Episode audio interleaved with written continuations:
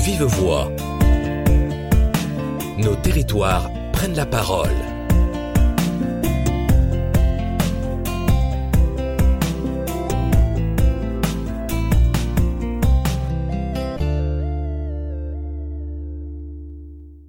Bonjour et bienvenue dans cette émission consacrée à la mise en œuvre du compte personnel de formation. Je suis David Bournet, conseiller formation au sein de la délégation de Franche-Comté. J'ai le plaisir d'accueillir Madame Christelle Giraud, intervenante au CNFPT, pour une interview croisée de Madame Aurore Grandvinet, qui est responsable emploi et développement des compétences pour le département du Jura, qui compte 1500 agents. Madame Giraud, bienvenue. Merci beaucoup.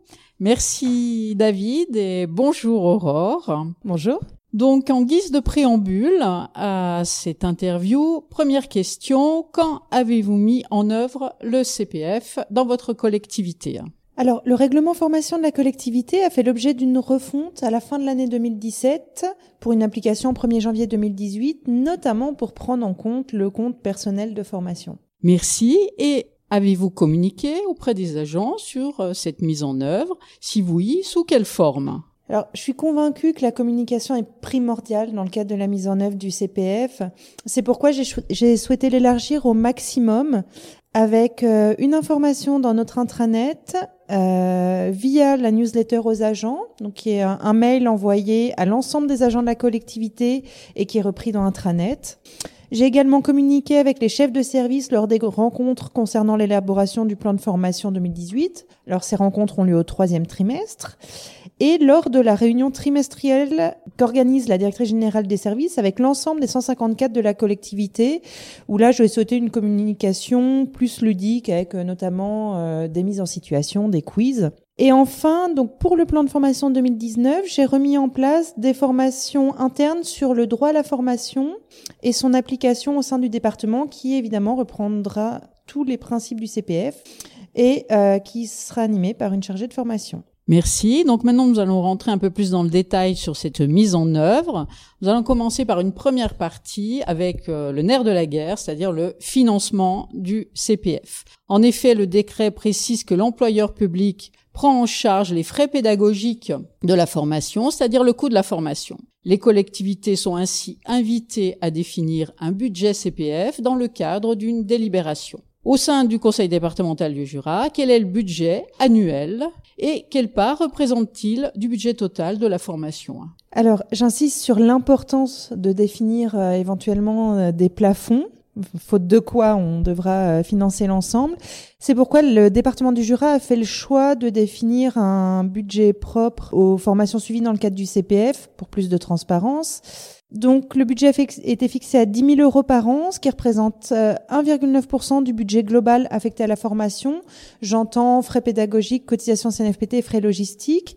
Et si on prend uniquement la partie frais pédagogiques, ça représente 6,7% du budget. Comment avez-vous défini ce budget? Alors, euh, ce montant a été défini en fonction du nombre de personnes dont nous pensions qu'elles feraient l'objet des demandes de formation par an dans le cadre du CPF, 10 agents.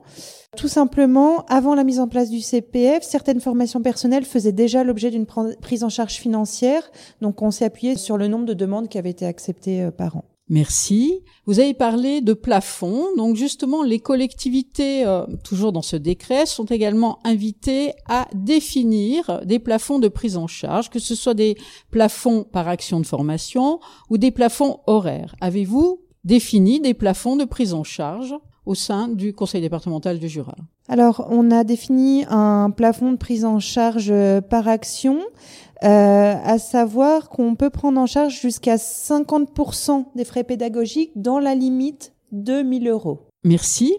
Et en ce qui concerne les frais annexes, là, euh, les collectivités sont libres de définir, de financer ou pas les frais annexes qui comprennent les frais de déplacement, restauration, hébergement. Quel a été le choix dans votre collectivité? Donc, pour ce qui concerne le département du Jura, aucun frais logistique n'est pris en charge.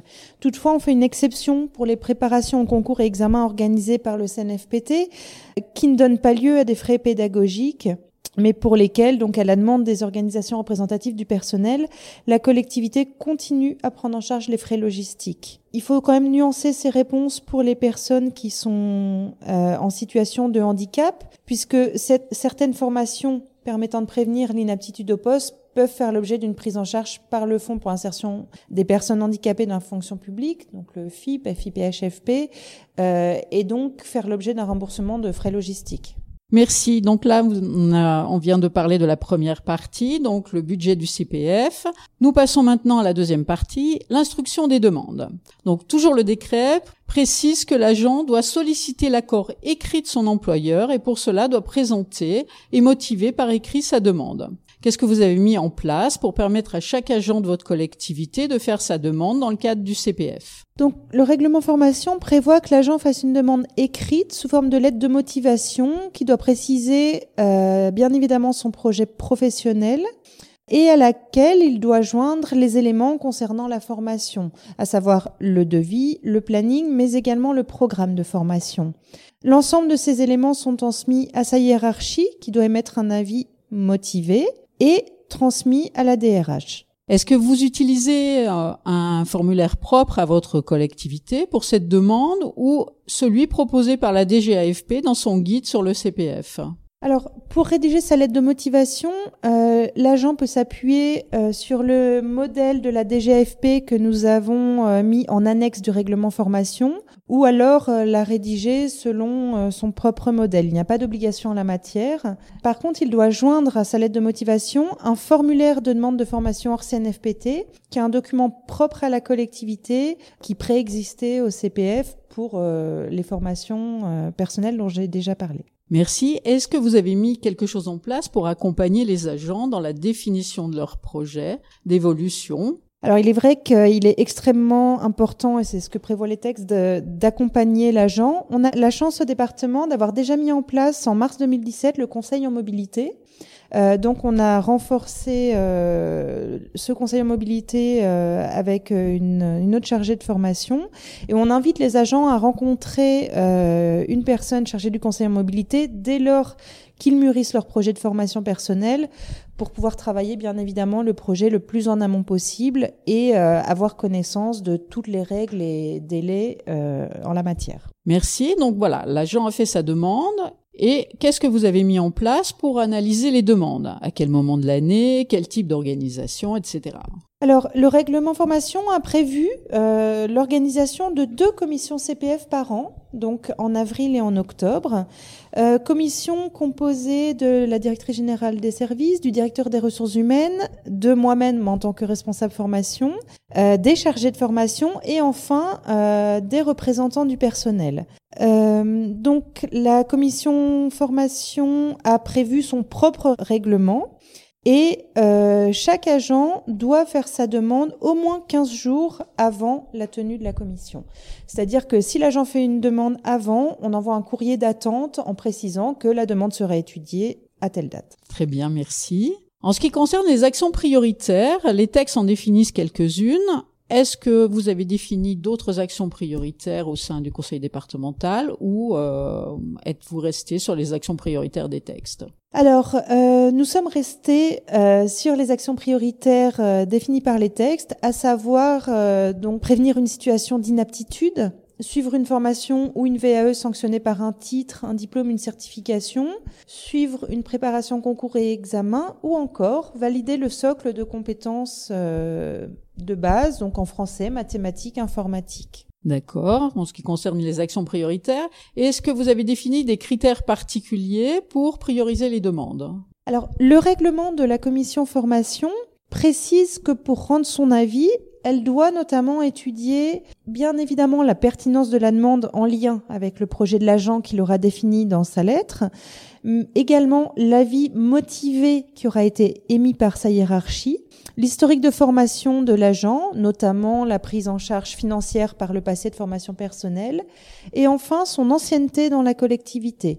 Donc ce sont des critères qui étaient déjà retenus par le passé pour étudier les demandes de formation personnelle et euh, qui ont été maintenus euh, parce qu'ils ont permis de faire leurs preuves pour prendre des décisions équitables.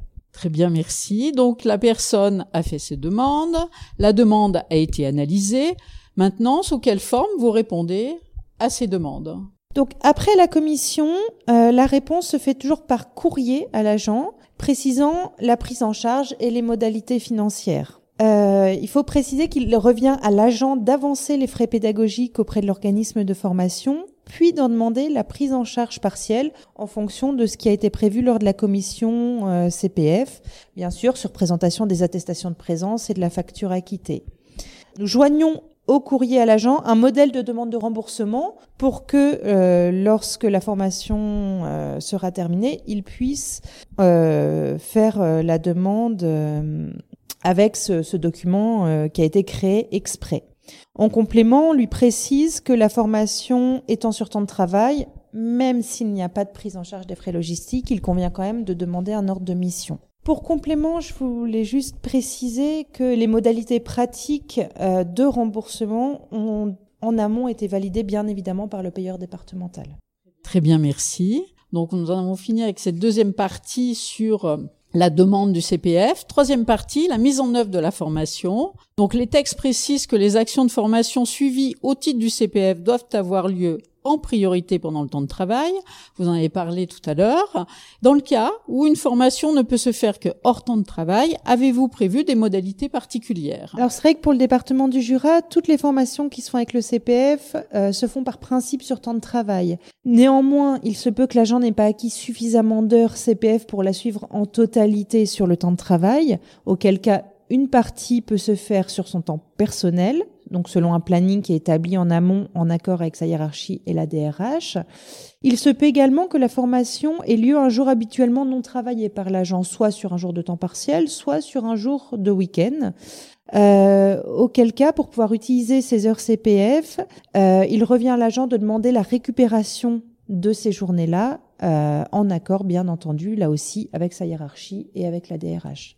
Donc dernière partie, le suivi de la mise en œuvre du CPF. Est-ce que vous avez prévu de réaliser un bilan de cette première mise en œuvre du CPF Si oui, de quelle manière et à quel moment? C'est quelque chose que nous avons prévu puisque, euh, comme euh, toute nouvelle action, il est important effectivement de l'évaluer. Euh, c'est pourquoi un bilan de la première année de mise en œuvre du CPF doit être réalisé pour le dernier comité technique de cette année. Par ailleurs, euh, il faut savoir que le règlement de la commission CPF prévoit que soit réalisé un bilan annuel au sein de la commission, plutôt donc sur la réunion du deuxième semestre. Pour faire un petit, déjà un premier état des lieux sur 2018, à ce jour, une commission CPF a eu lieu, au cours de laquelle quatre dossiers ont été étudiés, donnant lieu à quatre accords pour un coût total de 3500 euros. Pour l'instant, deux dossiers sont en cours pour la commission CPF du mois d'octobre, mais euh, des agents euh, sont en train de se renseigner auprès des, chargés de formation pour monter leur euh, dossier. Merci Aurore pour toutes ces informations fort intéressantes et je repasse la parole à David. Pour vous remercier toutes les deux, Madame Grandvenet et Madame Giraud, pour cette présentation claire de la mise en œuvre du CPF au sein du département. Merci. De vive voix nos territoires prennent la parole.